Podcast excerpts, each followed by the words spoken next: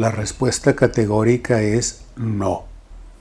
Solamente unas pocas enfermedades y solo durante la etapa aguda o de descontrol pueden tener manifestaciones de violencia, como cuáles, tradicionalmente, la esquizofrenia de tipo paranoide, cuando está en su etapa activa y la persona se siente perseguida por alucinaciones que le amenazan, voces escuchadas que le dicen hacer cosas violentas y creencias delirantes de estar siendo perseguido.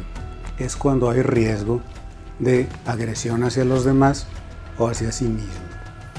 También durante la enfermedad bipolar, en su estado de aceleración que se llama manía, la persona puede estar irritable, cambiante entre muy contenta, muy expansiva, pero también demasiado estimulada e irritable. Y la epidemia actual que tenemos de enfermedad mental, que conlleva un grado de agresión y que lamentablemente a veces no se considera como una enfermedad mental, es el consumo crónico, ya sea de manera moderada o de manera excesiva, de drogas y alcohol que conducen durante la intoxicación, es decir, cuando la persona ha fumado o se encuentra ebrio, o durante la abstinencia, porque se siente mucha desesperación, a conductas agresivas con tal de obtener nuevamente la sustancia. Estas serían las condiciones más frecuentes, aunque obviamente no las únicas. El resto de enfermedades mentales solamente presentan déficits para las funciones de la vida, pero no conductas violentas. De aquí surge la siguiente pregunta, que es más bien como una duda que cualquier persona puede plantearse. Y fuera de estas enfermedades que son visibles y extremas, ¿podría yo tener una enfermedad mental?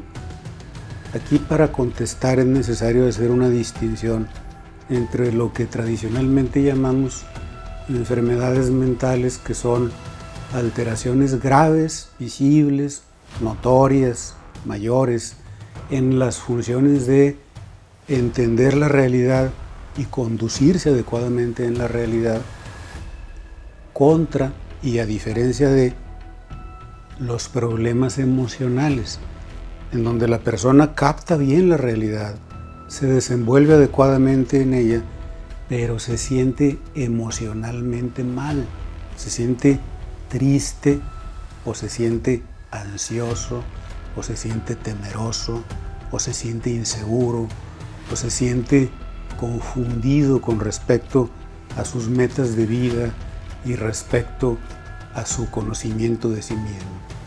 Estos problemas emocionales y problemas de la manera de ser, todo mundo los podemos tener en alguna época de nuestra vida o a lo largo de nuestra vida, y puede transcurrir nuestra vida sin que nos demos cuenta de que tenemos un padecimiento emocional o un trastorno de la personalidad.